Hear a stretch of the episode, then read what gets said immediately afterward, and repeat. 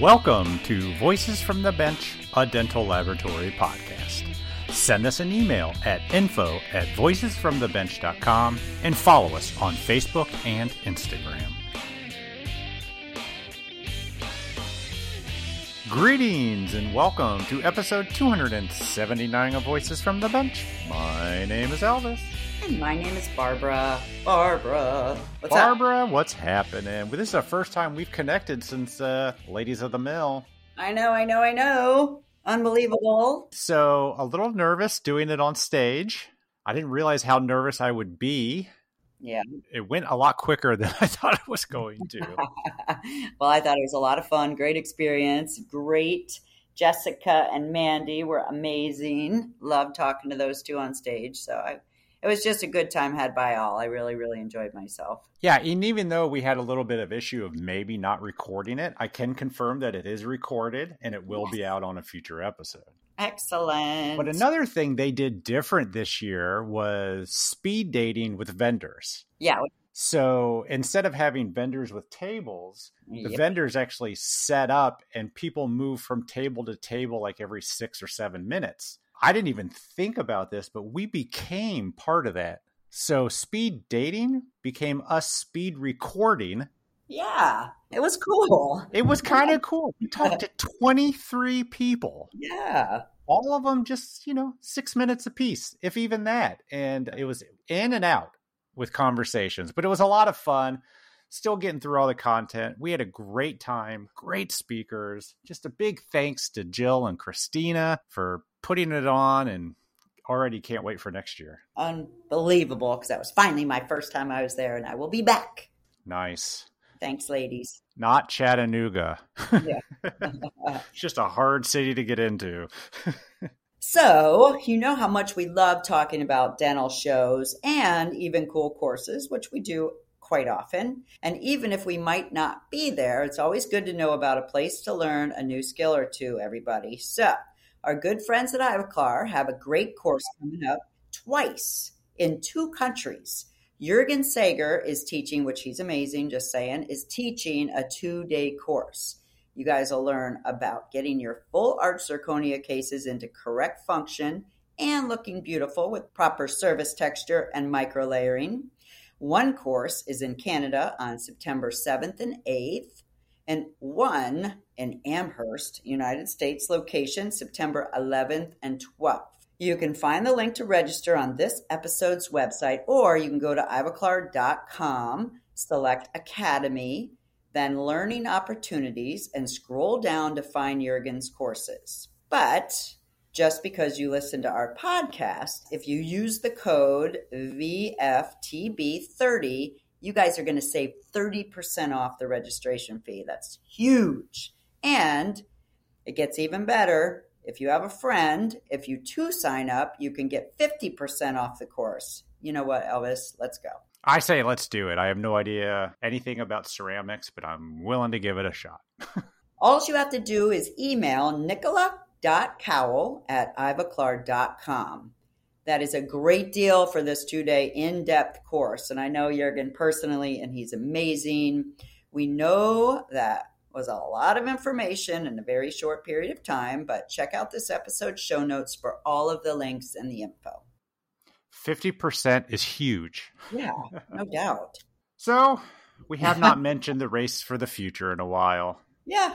And let's just remind everyone that Barb and I are going to be participating in the Chicago Triathlon on August 27th. Holy schmoly, that's like in a month. Oh, you said holy schmoly. No, it is in a month. I'm just saying I did 18 miles on the bike this morning. I've barely run because it's been so hot and humid here. It's terrible. I'm sorry about your luck. But you know what? We're doing it because we want to raise money for the Foundation for Dental Laboratory Technology. So please, please, please, this is me begging, go to dentallabfoundation.org and click donate today, select race for the future, and sponsor a racer. Now you can either give all your money to Barb Warner or the abundance, which is me, Bobby Kenny, and Mark Williamson. I'm just saying, I really like all three of y'all. Okay, good. No favoritism towards me? Seriously? Really? No, all three. equally. Or you can put in Voices from the Bench and the money will be split evenly. So Aww. Please go and donate and sponsor today. But this week wraps up all the great conversations we got when we traveled to California with Ivoclar to record at LNT Lab Day West. We talked to a lot of people. Yes, we did. And you know what's cool? This week brings back a fan favorite to the podcast that we finally and really enjoyed chatting with in person. So first, we have the pleasure of talking to a 45-year veteran of the industry that is still going strong with a ton of excitement and passion for doing digital removables. Glen Smith from the Apex Dental Lab Group talks about how he has built up their removable department to be 90% digital. 90% blows my mind. Yeah, that's amazing. He talks about their workflow, providing 2 digital dentures for the price of 1 analog denture, automating certain steps, and even training new employees. And then the man who makes the teeth for all the movies, Gary Archer. Oh, yeah. Gary was on the podcast way back in the day. I forgot to look it up. Way back in the day. He was on a while ago. Yep. But this time, he updates us on the movies and shows he's been working on. Let's just say a lot of fangs and dancing with somebody. Hint, hint. Seeing his previous work go up for auction and what he actually looks for when he goes to a dental show. So join us as we chat with Glen Smith and Gary Archer. Did you know that not all zirconia is the same? Zircad Prime Zirconia from Ivoclar is uniquely produced with gradient technology, which allows 2 powders that normally sinter at different intervals to be combined into one material which sinters uniformly. The manufacturing process not only optimizes the translucent properties, but it also creates a seamless progression of shade while maintaining optimal strength. Zircad Prime is now more affordable than ever and will give you the results your dentist will notice. I've seen it, it's true. Contact your local Ivoclar sales representative today to find out more about Prime and how Ivoclar can support your success. Tell them you heard it on the podcast and get a free Prime disc to try. Just use promo code 723. And as always, we appreciate your support of the podcast, Ivoclar.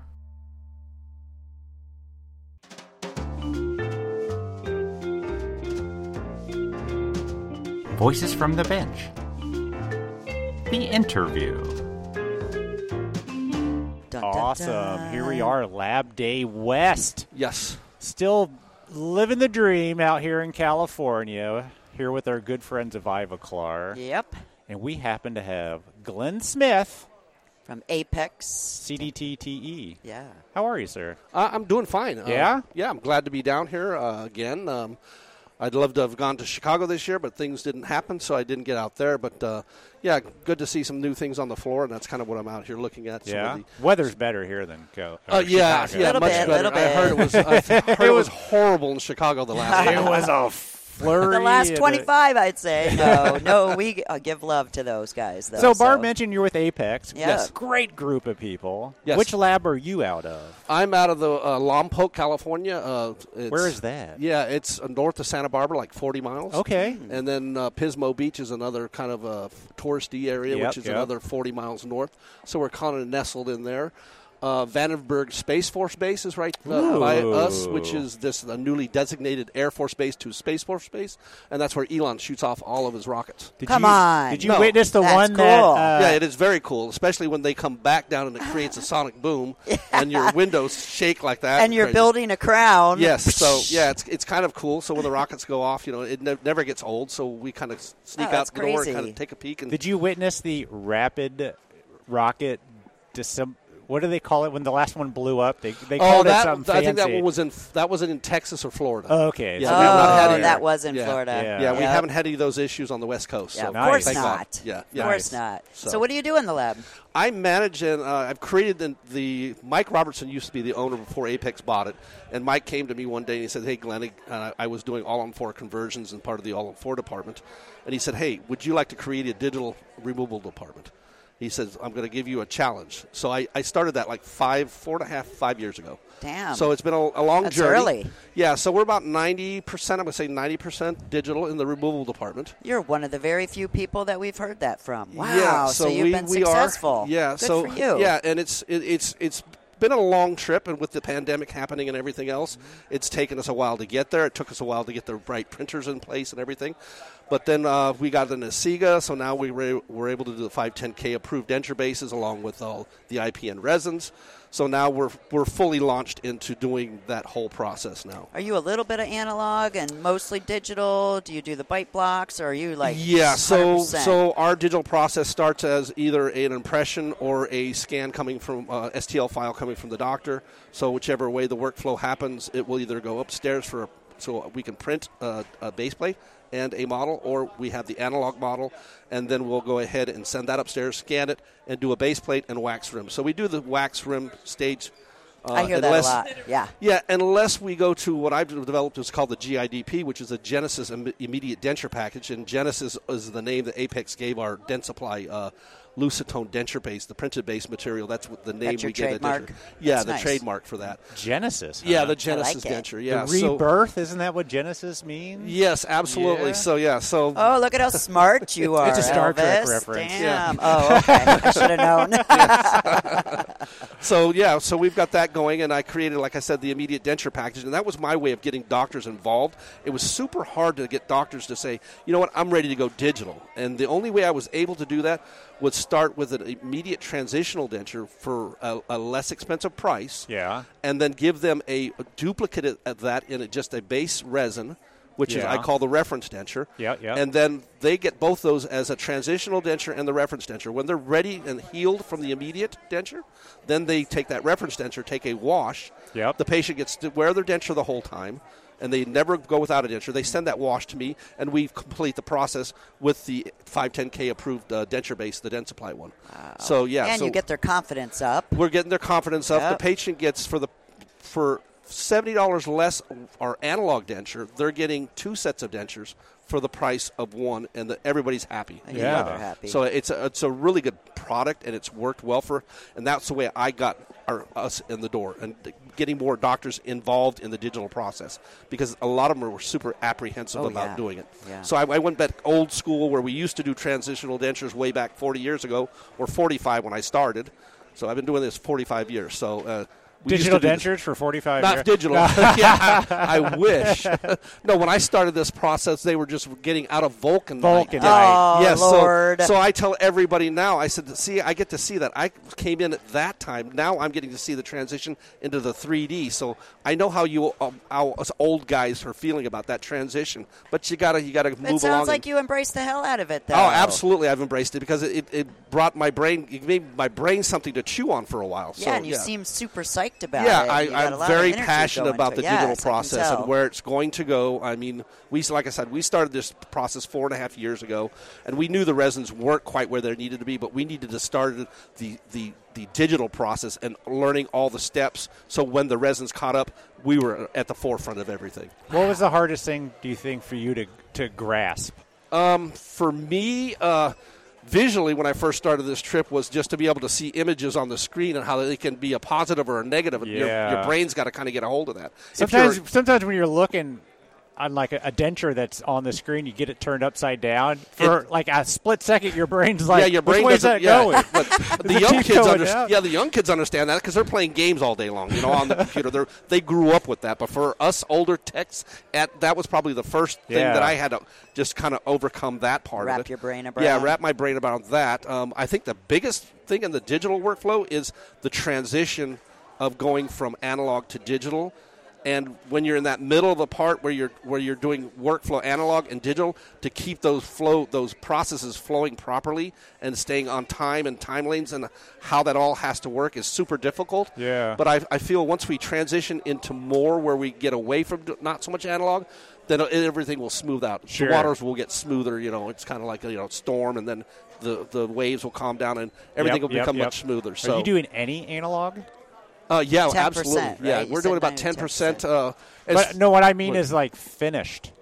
Are you still doing any, or have you switched completely over to digital? No. So we're digital to a certain extent. I call it a hybrid because we're still doing IVO-based dentures. We're still processing dentures that way. Okay, so you are still processing. Yeah, so we are still processing, but we're gaining ground on that and moving into the digital side. So our process is 90%, but the workflow is probably, I'm going to say 30 or maybe 35 digital and 65 analog still. We still are trying to get over that and get it all over to the one side. So, what's the holdup? The doctors? It's the doctors. It's the doctors, and some of them not wanting to go in that direction at this point. Like I said, some of the cases you can't do that. Yeah.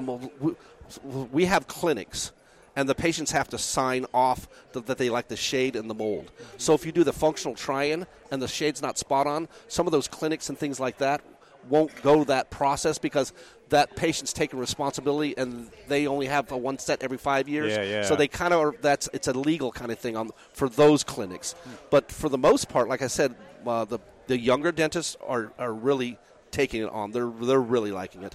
The older clients are kind of a little apprehensive, and they don't really want to go through that process at this time. Yeah. But it'll all work out in the end. Yeah. So. Yeah. Do you get a lot of fight or pushback from the dentist not getting the wax, the teeth in wax, where it's the printed prototype? Yeah, so where I'm seeing that is mostly prosthodontists. Yeah, so surprised. Yes. Yeah, so they're they go to school to learn that process. So they want to be able to tinker and move teeth, and they want to be able to characterize. Mm-hmm. The younger general dentist, they really don't have a problem with it. Yeah. The only thing they like a little contrast. So we'll put a little pink denture-based wax. Oh, okay. Wax around from like first bicuspid or first premolar to first premolar, just to give a little contrast. Smart. Yeah, and we'll do that.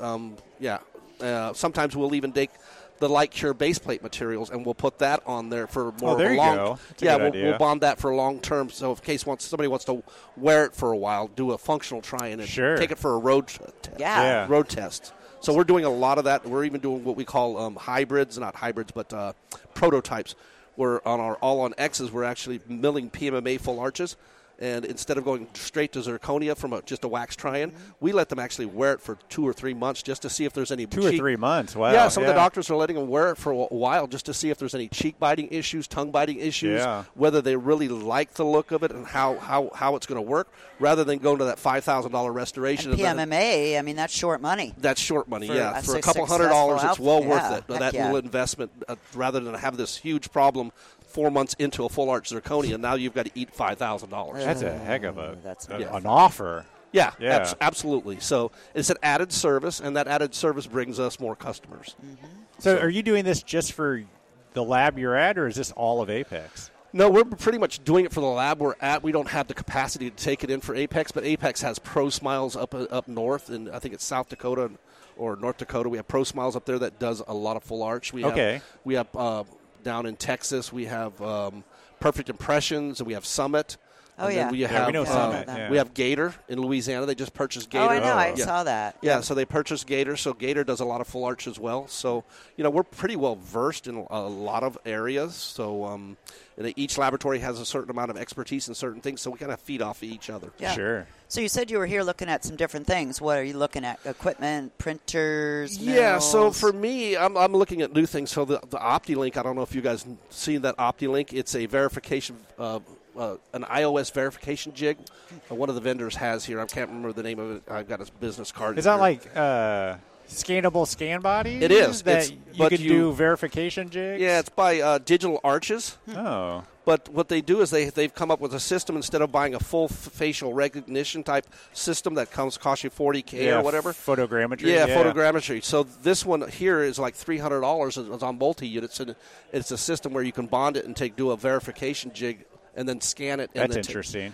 So it's a relatively inexpensive way of getting your foot in the door of doing, digital verified impressions rather than analog. So interesting. I'm looking at unique kind of different materials that are on the floor and stuff. I've got a good relationship with HeyGears. I see they got their new automated washer. Oh, we've got a ton of those. Those are great. Yeah, we do. And I started that relationship with Rocky 2.5 years ago through Robertson, and we've kind of spread through all of our labs. So now we've got HeyGears across Apex all over.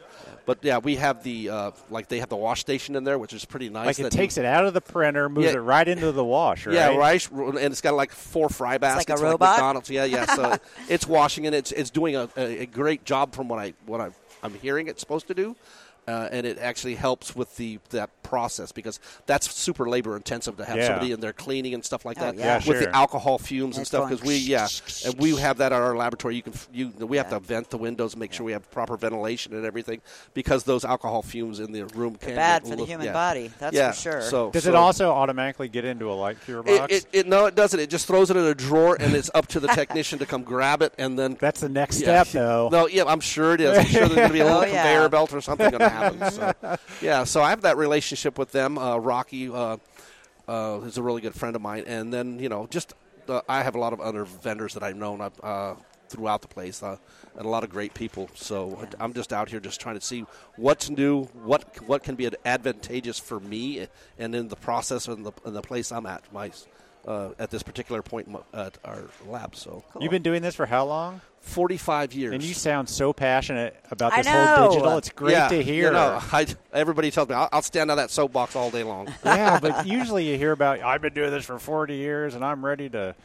I don't. I was just talking to Rocky. Rocky's asked me, he goes, when are you going to retire? When can you retire? I said, never. I'm 64 now, so I could retire next year or in 2 years or whatever. 67, they think is the age. Yeah. I really don't want to, because I've loved. It was dumb luck that I found myself in this profession. I went through the Academy of Health Sciences in Fort Sam Houston. And it's been, I haven't turned back, haven't looked back since. So looks like it's been good to you. Yeah, it has been good to me. So I'm planning on doing it for much longer and passing the knowledge on, because we all know that's a huge problem in our industry right now with removable. I think it's like 8 accredited schools across the United States. And I really think we need to, as a group, as part of, as a whole, we need to kind of promote getting more schools out there, because we certainly have a lack of skilled technicians coming in. I'm teaching. We're pulling in green people at our lab, and I'm teaching them. So that's another role I have. So, and I'm happy to do that, because I can't take this with me anyway. Yeah. But I'd rather, pass all this on to somebody else that can benefit their life as well. So when you say you're teaching, do you have like a how? Yeah, so we use ADP has some protocols in there, and we use PTC and certain tools that are available to us in there, and then we put them through an initial onboarding. Well, they'll do some certain modules, and we just started that. One of our regionals, a new regional, Jerry Scheifelbein, has started with Apex. Nice. So within our region. So I think that's happening across Apex. But we've seen that there's a need for education and getting people up to par. Totally. Yeah. Completely agree. Yeah. I love hearing that. Yeah, and I wish there was something we could do, like the state of California. I think there's only 2 in the state now. I think we've got L.A. City College. Yeah. And, there's only 2 in California. I know. And there used to be 1 in every junior college, it seemed like, at one time. Yeah. Yep. Yeah, and there was 1 in everybody's backyard, but it's kind of a sad situation. Yeah. But I guess it is what it is. But we really need to remedy it. Yeah, that's why we got to take it on. Yeah, absolutely. We have to figure out a remedy for this situation. Labs have to do it themselves. Well, that's exactly what's happening. Yeah. Really, it is happening that's happening in that direction. But I mean, I wish it didn't have to be that way. No, yeah, that's another another task put onto technicians that kind of need to focus on other things sometimes. But we have all sorts of free time to worry about. Yeah, I know. I think I. Yeah. We don't have any due dates. Amongst my 12 hours of working a day, I think I've got a couple extra. Never. Maybe the weekends, right? Yeah. Are you finding that you're training younger technicians like for that removable? Yeah, I'm absolutely. Are you trying to bring them in? How are you guys finding people like the technicians? So what we do is we kind of. Look at our drivers when we hire drivers on, and kind of look at if they have an interest, if they're kind of mulling around the lab after they've done their job for the day driving, and they're like have an interest in it, and they show that, then we kind of show an interest back in them as well. Yeah. And I have one talented young man that works for me. He was a driver 2 years ago. He's setting teeth on my bench and everything. His name is Francisco Alvarado. He's a great kid, and he knows what he's doing. Huh? Yeah, in 2 years. beautiful setups, everything. So, yeah. Most places hire drivers that are like semi-retired. You're hiring younger drivers there. Yeah, we have a few. We've gone that route now recently because, you know, the younger ones are harder to find for some reason. I'm not sure if they're what the deal is, and that's a pandemic-related thing as well. But, we've actually hired a few older drivers recently. But, some of the younger ones have gone into the department. Some will work out, some haven't. Some didn't. You know, they thought they had an interest in it, and then they found out, this is not for me. I just want to drive around. Yeah. I just want to drive on. Can you get me back in the driving? Yeah. Yeah, so... We just try to pick them out, Like I tell anybody, if you have any baking background, if you have anything, you ever make candles as a kid, as wax, you ever done any jewelry with your dad, jewelry making, anything, any hobbies like that as a kid, those are perfect people to try to go as candidates because they know how to mix. What about video game players? Yeah, that's CAD. We're talking CAD. That's 10 years ago. That's a CAD person. So, and you can teach CAD people as well. Yes. Yeah. Awesome, Glenn. Well, thank you so much for sitting down with us. We appreciate it. Yeah. Enjoy the rest of the weekend. Thank you. Thank you. Take care. Bye. Yeah, there you go. Sound test. One, two, three. One, two, three. Oh, you're a lot louder than the last guy. I tend to shout a lot. Am I recording? I am so super excited. We are. Dun, dun, one of our all-time legendary guests that we've ever had on the podcast. And not to downgrade any other guest we've had. No, absolutely not. But this is Gary Archer. The Gary Archer. This is a guy. You know what movie I watched on the plane here? What did you say? Austin Powers. That's like my signature. I know. That's like that'll be my legacy. I didn't even put the connection together. I was like, I was on Southwest. I was like, I got nothing to do for like 2 hours. The teeth? I know. The teeth. Yep. And you know what? Wait. I don't think I've watched it since I've gotten to know you. And I'm watching it. And they do a lot of close-ups of those teeth in that movie. I know. And the funny thing is, I have been getting...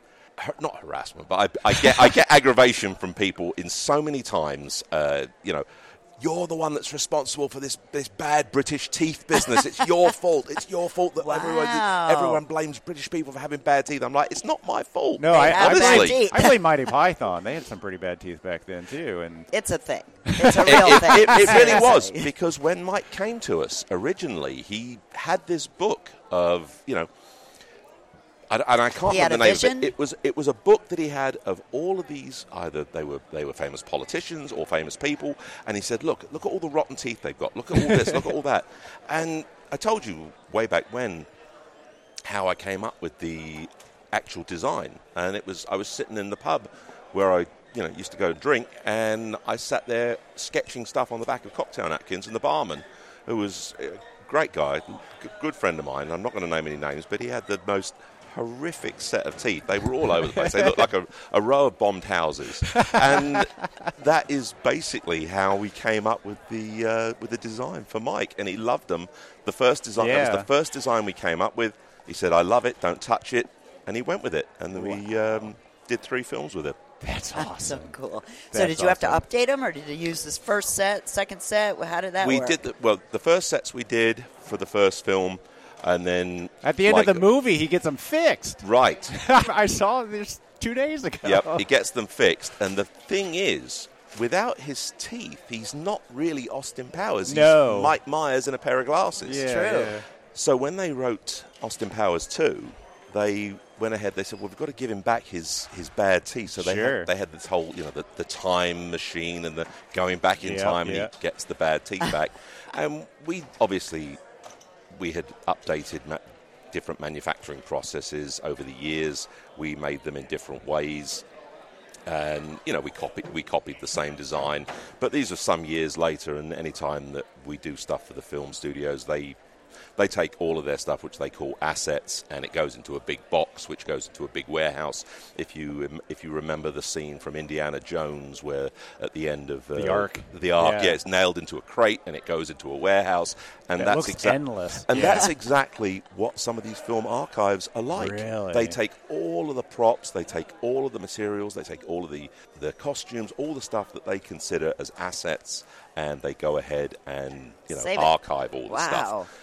And then it promptly disappears. and no one knows where it goes. No one's, we saved it. Where is it? Well, I don't know. Yeah. And you know, then it either gets thrown away. Sometimes things find their way onto the prop market, and there's a huge market for screen-used props. And have you ever seen your teeth up on that market? Oh yeah. I bet.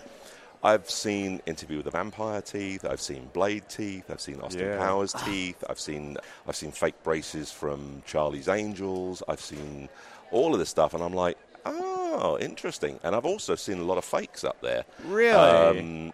Fake pieces that were put out there, and someone's turned around and said, oh, you know, this piece was made by Gary Archer. And I've called the auction house. I said, no, it bloody wasn't. I said, that's not my work. I said, someone can put their name to it. I said, but I know my work, and that's not mine.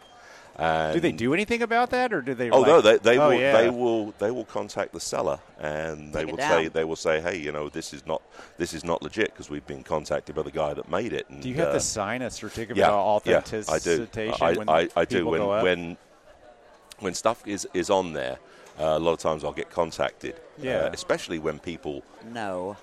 When people find these things, and I don't ask too many times where it comes from, but someone will contact me and say, look, you know, I've got this stuff that I bought on an auction. There's a guy in Canada who buys a lot of screen-used dental props, and he found me out, and he contacted me, and he said, look, would you be able to identify? I said, I can totally identify my work. Yeah. I've got a record of everything that I've ever done.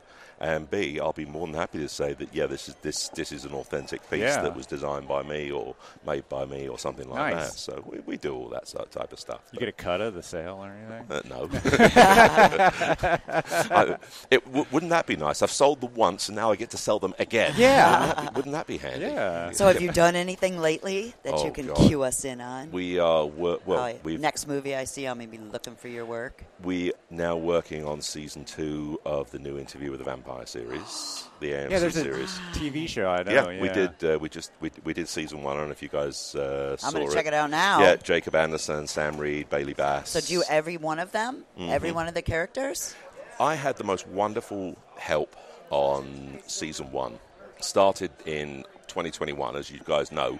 Everything was locked down. Yeah. COVID. So there was no way of, you know, getting people in, doing fittings, doing tests. Sure. I was contacted by Howard Berger up at K&B, and he's an amazing effects makeup studio, one of the industry's leaders. And he knew that I had done the teeth on the original Interview with the Vampire, and he said, look, I'd like you to run the dental department for us. And I'm like, you did the original movie, which is what? 1998, I think that long was. Long time ago. Original. That's the original great 6 that they years, went back vampires. To the, yeah. So he asked us to run the dental department. I said, it would be an absolute honor. He said, but there's a problem. I'm like, you got me there. Son of a bitch. Yeah. He said, we got Sam Reid, who's locked down in Australia. We've got Jacob Anderson, who's locked down in London. And we've got Bailey Bass, who is in New York. And so what I did, I called in. There, and there. Literally all over 3 continents. So I called in 2 dental technician effects artists who I've known for many years. I got hold of the wonderful Jack Charlton down in Gold Coast, Australia. Mm-hmm. And I got a hold of Dominic Monbrun over at Bite Makers over in the UK. And Dominic and I have cooperated on a lot of things over the years. But Jack and I, we've known each other for many years, but this was the first time that I was able to, you know, directly collaborate on something. And I said, look, guys, we had this 2-hour phone conversation. I said, look, here's the deal. We've got 3 actors. They're in 3 separate places. They don't fly into New Orleans until literally a week before we start shooting, and everybody's going to be in a COVID quote unquote bubble. Yeah. So we can't go backwards and forwards doing test fittings and stuff like that. I said, you guys are going to, I want to bring you guys in on the dental team. You each will have a character, and we are going to be doing things digitally. So. Thank God, right? So first thing we did, we got everybody scanned. Everyone had an intraoral scan in their home country. They were able to get those done. We then brought the scans together, We spoke to the makeup designers at KMB. What did they want? What type of teeth they wanted? The directors weren't quite sure exactly what they wanted. Did they want to go from the, you know, we started off with the original fangs, like we did off the original Interview with the Vampire. They wanted to go a different direction. They didn't want them to be monstrous vampires. They wanted them to be beautiful creatures, and this was Howard's vision. That's so interesting. He wanted them to be really, really good looking, and if you see the show, you'll see what I mean. In comparison, just glowing and beautiful and elegant and just unbelievable. So after doing, I think we must have made almost 100 different sets per person. No, in total for the three people. Yeah, still 100. So what? For each of them, you just tweaked a little bit differently. Longer, line angles, corners. We did single teeth. We did the rest. We did a resting fang. We did. What the hell's a resting fang? It's a resting fang. That's a very good question. It's like a very, very slight elongated cuspid. Okay. It would be like if you took like a denture tooth and kind of pointed it a little bit. So it's got that. You know, you see people like that. You see mounds like that. Just those little points on the cuspid. Okay. You know, you do crown and bridge stuff. Yeah, yeah. Do all that stuff. Well, I would say elongated cuspid, not a fang. So that totally makes sense to me. So we did those elongated cuspids to start with. And then they have like just a regular fang, which is obviously now we're tapering down, and then they go into an attack or a feeding fang, which is their monstrous, their big attack thing, which is big and huge and spiky. So the mouth changes with the scene. Yes, crazy. It does, and of course with visual effects, and the visual effects people are amazing as well. We give them the scans and we give them models of each stage, and of course they can do it. They can make it morph on screen. Looks like the fang is actually growing. So there's your prosthetic at the beginning and end, and it's all digital. Right. Oh, that's exactly. Cool. Wow. Exactly. So they do that in a couple of scenes. But stepping back, we tried all these different looks. There was a 2-fang look. There was a 3-fang look. There was 3 fangs with all sorts of cuts in them, and we made these really over-the-top monster-ish ones, and in the end they decided they wanted to go just with the simple single-tooth fangs at the end, which look amazing, and we ended up milling all of them. They were actually milled out of solid blocks of PMMA, which is So they just fit right standard. Over the teeth. Yep, they fit right over the teeth, and there's a little rochette that goes around the back of the bicuspid, just to give it that little extra click for retention. You just take it just into the undercut, and they just push on in, and they're very, very thin, and they're very, very delicate. And I thought to myself, we're going to be breaking these all the time. But you know what? Tammy Lane, who was the makeup department head, she was amazing. We broke literally one set of fangs because someone went outside for a smoke. One of the actors, and I'm not going to name names, went outside for a smoke break and took them out and left and put them down on a bench, and they fell on the floor and someone trod on them. And even that, because they were PMMA, they called me up. They said, "Oh, we've got a broken set." I said, "Send it back." And they overnighted it from New Orleans. They sent it back to me, and it's PMMA, and I knew exactly the shade. So it was just another one. No, I just went ahead and we did a repair. It was just a simple. It was a simple PMMA repair.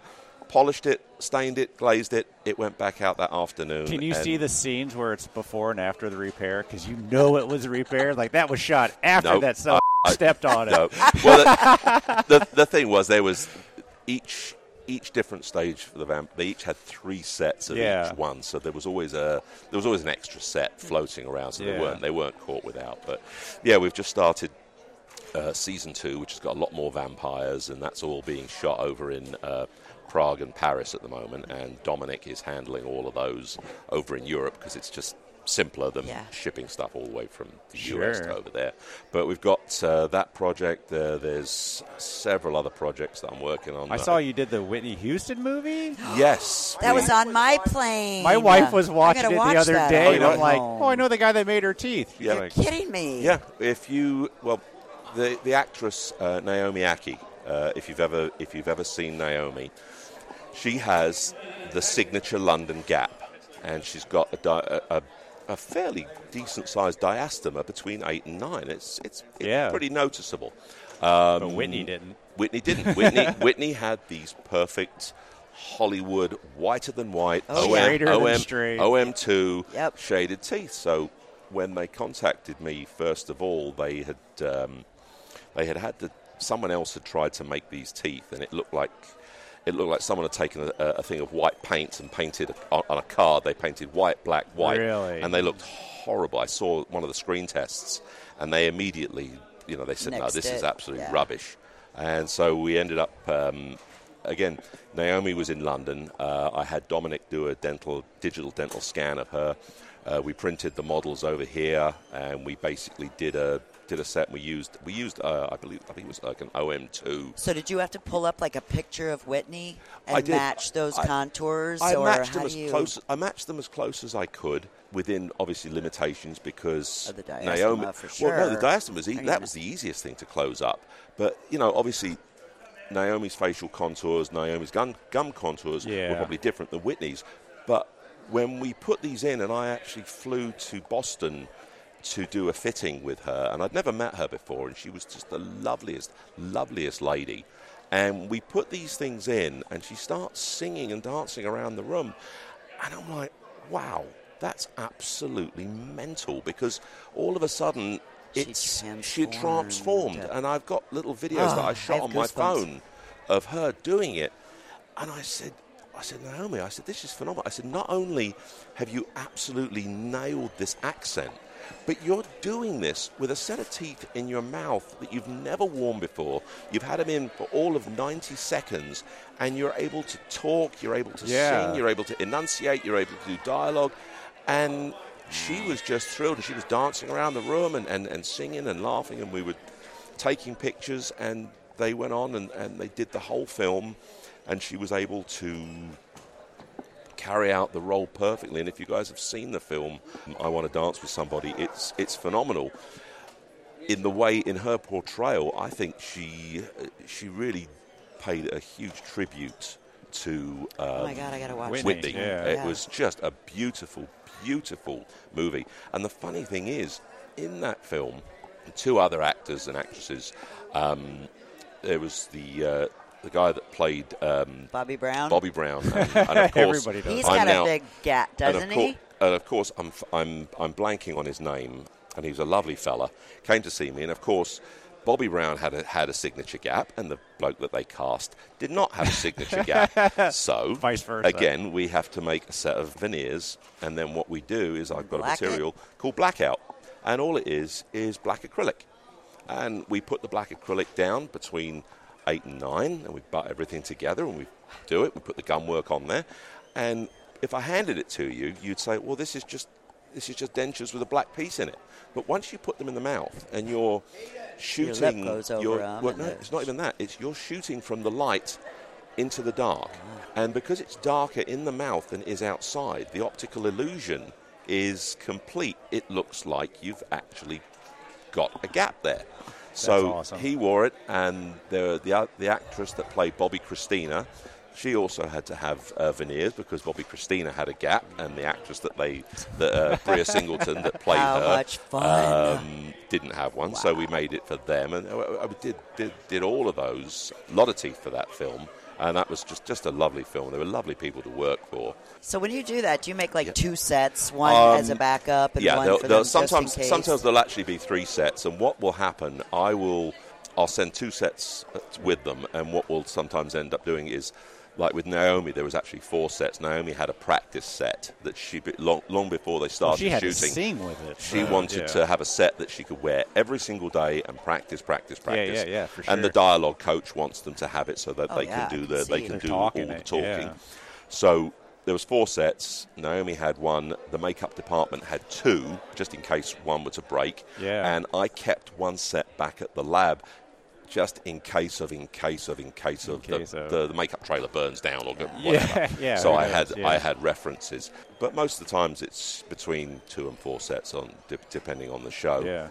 And then we did a couple of other shows. We've got one coming up. I can't really name too much about it because it hasn't been released yet, but we've done some breakaway teeth. And I'll show you. I saw that on Instagram. Yeah, that's kind of neat. Yeah. What is it? It's like... Go ahead. Well, I got excited. No. Go on. Tell it. It looked like a denture. I don't think it is, but the tooth comes off, and then underneath it, it looks like the root and blood. Wow. So I'm guessing at some scene, someone's going to get tooth knocked out. Hockey movie. That's exactly. A hockey movie.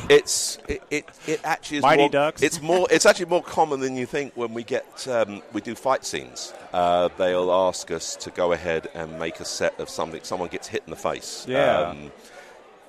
There's one that will be coming out later this year. There's a guy gets infected by something. And he literally ends up waking up one morning and his teeth are loose and he's literally pulling his teeth out on set. And I actually flew to, I think it was New York they were filming. And because what we actually had, it was a set of veneers with the teeth on there, and the breakaway teeth, the ones he actually pulled out, are held in. And people say to me, oh, how do you keep them in? I say, it's the simplest material that you'll ever find in a dental lab. It's dental card wax. It's tooth card wax. Oh. When you buy a set of denture teeth, it's all stuck on there. You've got that lovely red wax.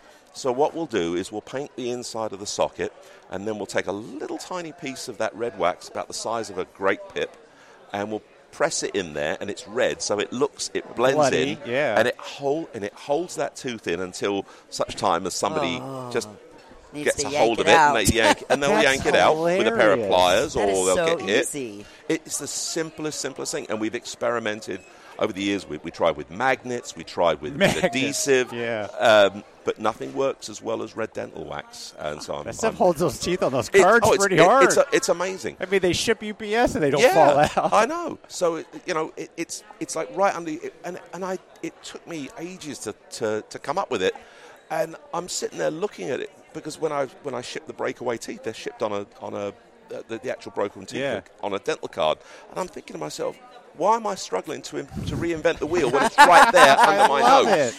So, and why did it take me so long to figure that out? Exactly. So we do that. We do breakaway teeth, and we got all sorts. I mean, we've got gold teeth, and making good teeth look bad and bad teeth look good. But you guys have seen all of that stuff. All right. So last time you were on, I was super fanboying the fact that you made Larry David's missing Love tooth him. From Curb Your Enthusiasm. The chipped tooth on the wax fruit episode. Season 12's getting ready to come out. Did you work with them at all? Did they have anything? They haven't had anything. Okay, I don't know. So they haven't had anything. No teeth related. No, they haven't had any dental injuries. They haven't had any dental gags. And usually it's quite specific. They'll want something specifically for a certain episode. That was a very, very tooth missing. Yeah, it was one of those funny episodes, and they all hammed it up and all whatnot. Right. But no, I haven't had a chance to see Larry in some time now. But rest assured, I'm sure if something comes up, they'll turn around. They'll say, "Oh, they need something or other." Someone always comes up with a mad idea. Can you make X, or can you make Y, or is it possible to make something or other? And they'll ask me, and I'll sit around for a day or two, scratch my head and think about it, and usually we'll be able to put something together for them. It's a lot of fun, and it's funny being here at the show. I'm going around looking at all the denture teeth, and there's some really great denture teeth manufacturers out there, and the first thing they say to me is, "Oh, our teeth are really super hard."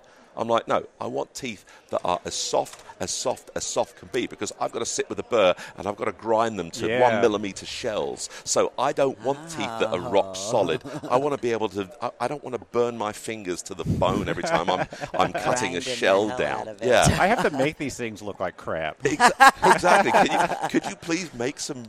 Could you make some pre-made crap looking teeth that would make my life a lot easier? But fortunately, they do. They make some really nasty D4 shades and A4 shades. That's what I was going to ask you. And makes your life a little easier. Some of my favorite go-tos used to be the old Biotone shades, and now this is probably before your guys' time. Yeah.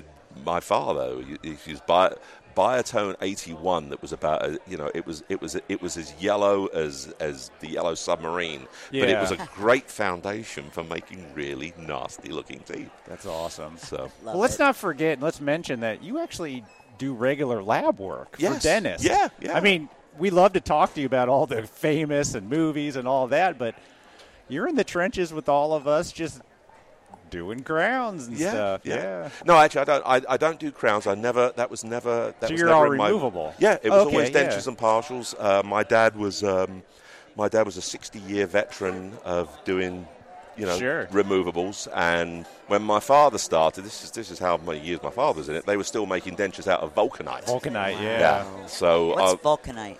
It was like a rubbery. Rubber. Oh. And the stuff stunk like all hell. It was actually just before plastics were really... They had plastics, but they were really in their infancy, so they were still using vulcanite, and this was back in England. But no, when he came over here and I left school, I had no idea what I wanted to do when I was 17. It was just like, he said, well, you're not going to be sitting around doing nothing. He said, you're going to come into the lab. That's what my dad did. I swear, I'm not kidding. You started off doing the deliveries. Yep. Are you kidding me? That's exactly where he put me. Of course it is. And then shipping. And then sweeping up, the floors. All the and work. Cleaning out all the flasks. And emptying the bins, and then you progressed onwards. You were allowed to pour a model or mix some plaster, make a custom tray, and then you progressed onto bite blocks, and then you started waxing up. And then finally you got paid, maybe. Oh, paid? You mean I could have got paid for this stuff? Now you tell me.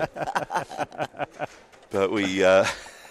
And then you started to learn setting up, and Dad was always the setup master, and I for millions of years. I mean, throughout our career together, Dad always did the setups, and I would wax up and invest and polish and all that stuff, and Dad would do the filing up, I would do some of the filing up. And as Dad got older, and his dexterity got less and less, I was doing more and more, and. Doing sales. But, even after Dad retired, he was still coming into the lab. Yeah, mine too. He says, oh, you got any bite blocks for me? So I said, how it's changed. It was me that used to make the bite blocks, and now you're doing the bite blocks. Now you know what it feels. And I'm not going to pay you. He loved that lab. Yeah, and, I know. It's, unfortunately, Dad, he passed away last year, 88 years old, but... I'm eternally thankful to Dad for bringing me into the trade. Absolutely. And, giving We're thankful for him for bringing you into it, Gary. I mean, well, it was funny. It was because of Dad that we got into the special effects world. And I think I may have told you, but you told us the Doubtfire story. Yeah. It was one of Dad's very, very close dentists that was working on the makeup artist who. Said to the makeup artist, asked him about teeth that fall out of a glass and fall out of someone's mouth, and he said, "Don't talk to me, talk to my technicians." And that was literally how it started. And we've been. And that was Mrs. Doubtfire. Yeah. How long ago was that movie? 93. 93. Yeah. Has that set of teeth ever been up on the prop market? No, I've never seen a set of those teeth. I still have. A set of them? No, I've still got the moulds, Robin Williams' original moulds, because back in the days we were doing gypsum and plaster moulds. Yeah. And at the lab, and I'll send you guys a picture. They're the boxes. I think you did last time. Oh, okay. Yeah. Yeah, I've got hundreds and thousands of these little boxes with people's names on them. And now, obviously, it's all... We're digitizing everything, so now I've got a computer full of little files, with which is not as exciting. But no, it's nowhere near as exciting. But it's still pretty cool. It is what it is. But, so, what about you guys? What's been going on with I listen to you guys all the time, and you guys never ever seem to run out of interesting and fascinating guests. Love it. It's the industry. It's so amazing. Barb and I, we put in a lot of work to talk to a lot of people, but this podcast is not us. Yeah, I never consider. Us being the podcast, it's all the people we have on. Yeah, but you know what? You guys drive the podcast. And if it wasn't for your personalities, you know, listen, I've done podcasts, I've done talks on makeup and stuff like this, and I've done them with people that are like, blah. And it's just like, you know, and then I made a set of these, and then I did this, and it's like, God, this is somebody boring. Shoot me now. Yeah, literally, no. But when you guys do your podcast, there's always something funny. There's always an amusing anecdote. There's always something that's bleeped out. You know, on this week's episode of Swearing from the Bench, you know, we've got bleep and bleep, bleep, bleep, and bleep, bleep, bleep, and this. And it's just like, yeah, Bob, you go, girl. You know what's funny? It's very early when we started. Somebody reached out on social media, probably Facebook, and was offended by the way Barb bleeped, and just, so I've had to tone it down. No, so. And it was sad. One person, and I was like, "Wait a minute, really? Are you not a dental technician?" I think we're gonna have to give Barb a big hug for that. I mean, it's like, really, this is us being real. Yes, it's just what we. It's not like we personally go out to cuss, but. Just it's sometimes we're it's just the only word you can use, you know? For absolutely. Crying out loud. Just, if you got a problem, PBS is over there. Listen, we're all adults. We're all grown-ups. We've all worked in the lab, and we've all been on the receiving end of, you know, I've just deflossed the denture, and I'm taking off the model, and snarrack, and bang. Absolutely. I've broken a brand new denture in half. If you're not saying a bleedable word, you're not human. Oh, that boy. No, it's not a bleedable word. It is a blue streak that is still floating around somewhere over the San Fernando Valley. A string of epithets that, you know, expletives that have been strung together to form a coherent, you know, dictionary of swearing. Yeah, agree. Been there, done that. Yeah, so you know, it is what it is. It's part and parcel of the industry. Yeah. You know, a crown flies, something goes wrong. Someone turns around and says, "Did you bother to read the prescription? It says number 14, and you've added number 13." It's just like, oh, bleep moments. Yeah. You know, it's one of those things. It is the industry. The industry. It's like, it really if you don't swear, you can't really be a dental technician. You know, you can sort of be a helper, but you can't actually claim that you are a dental technician. Thank you. I love it. So that's what we've been doing. We've been working on our vocabulary. But it's great. And Elvis is working on pronouncing last names. Oh, thank God yours isn't difficult. Yeah. Oh, it's just got four M's and a silent Q in it. It's not my fault. I don't name these people. No, I'm so glad you guys do this podcast, and you. It's just nice because it's lovely to hear, and I love doing it, listening to it when I'm driving or I'm on a job or I'm away or something like that. It's just great just to sit and listen to the stories, because there's just so many interesting stories out there. Yeah, there's so many interesting people out there. It's just a lot of fun. So I hope you guys do. What are you guys up to? What number are you up to? 268, 269, 268. Pretty damn close. Wow. 5 years. 5 years. Now, how did you guys actually meet? How did you NADL put this board together? Yeah, we were both on the NADL board. I used to go to Cal Lab, which is a great meeting in Chicago, and she was always up on stage. Uh-huh. And we kind of met through the NADL board. I mean, we were friendly but not friends, but really what I had this idea of this podcast, and I was like, I know I didn't want to do it alone, and I needed – honestly, she had a lot of friends in the industry.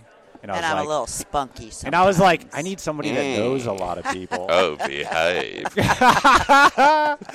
Spicy is what he just called it. Because I thought it would be hard to find guests. And I was like, Barb's popular. She's got a great personality. She'd be my yin to my yang. I'm more introverted. She's more out there. And it just clicked. You guys complement each other so well.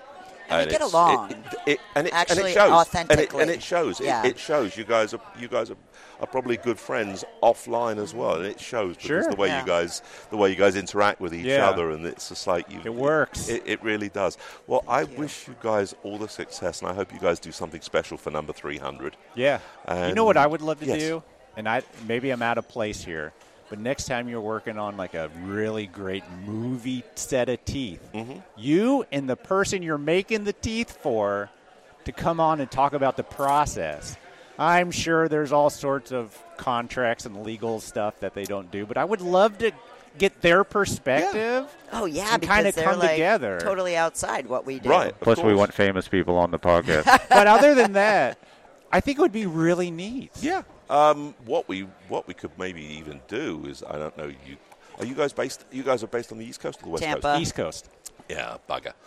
Because I was going to say, I'd have you guys come to the lab and actually do a podcast or do an interview from the lab if I've got something interesting going on. Would be actually really cool. Yeah. You know, you never say never. Yeah. Let's just keep the idea out there. I think it'd be fun to definitely do the process. I mean. If not, you know, we will put something together. I would love to get my partner Dominic over here when he finally. He's the one that does the monster teeth. He does the monster teeth, and Venom. I think he did. He's done amazing. A lot of stuff like that, those and teeth he were crazy. He's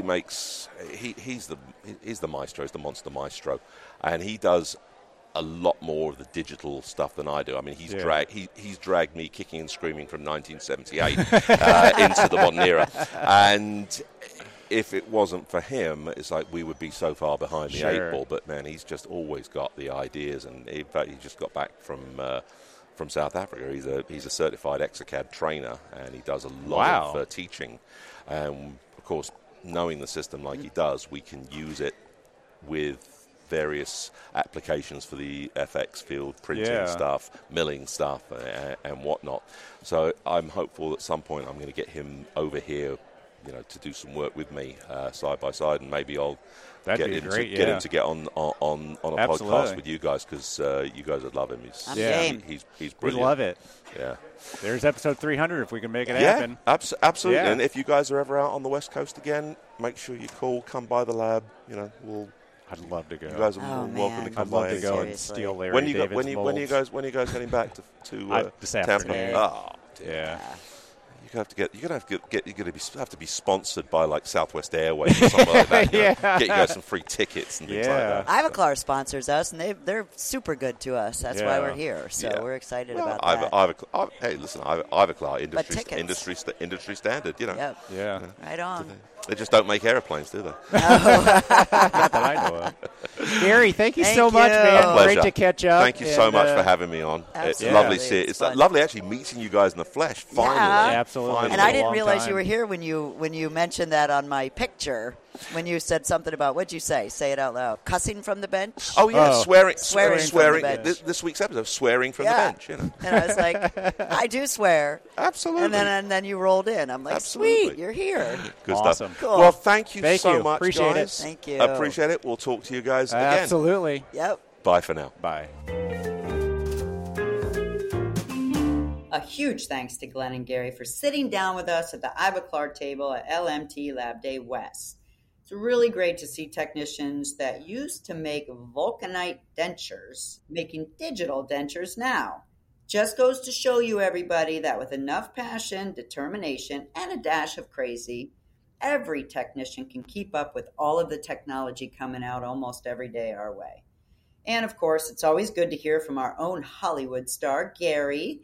We love what you are doing, but we really love hearing about what you are doing. You get to do so many great things that so many technicians can only dream about doing. So we will all have to live the movie life through you. Love it. Can't wait. I even watched What's Love Got to Do with It after we talked to him so I could see her teeth. So did you judge them? Yeah, no, I loved it. It was great. I'm like, I got to see her teeth.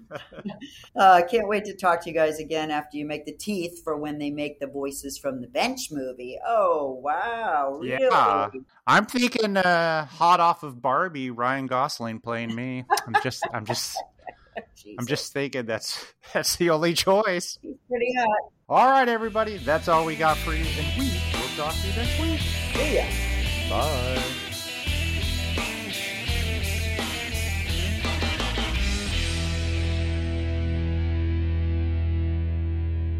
Oy. Okay.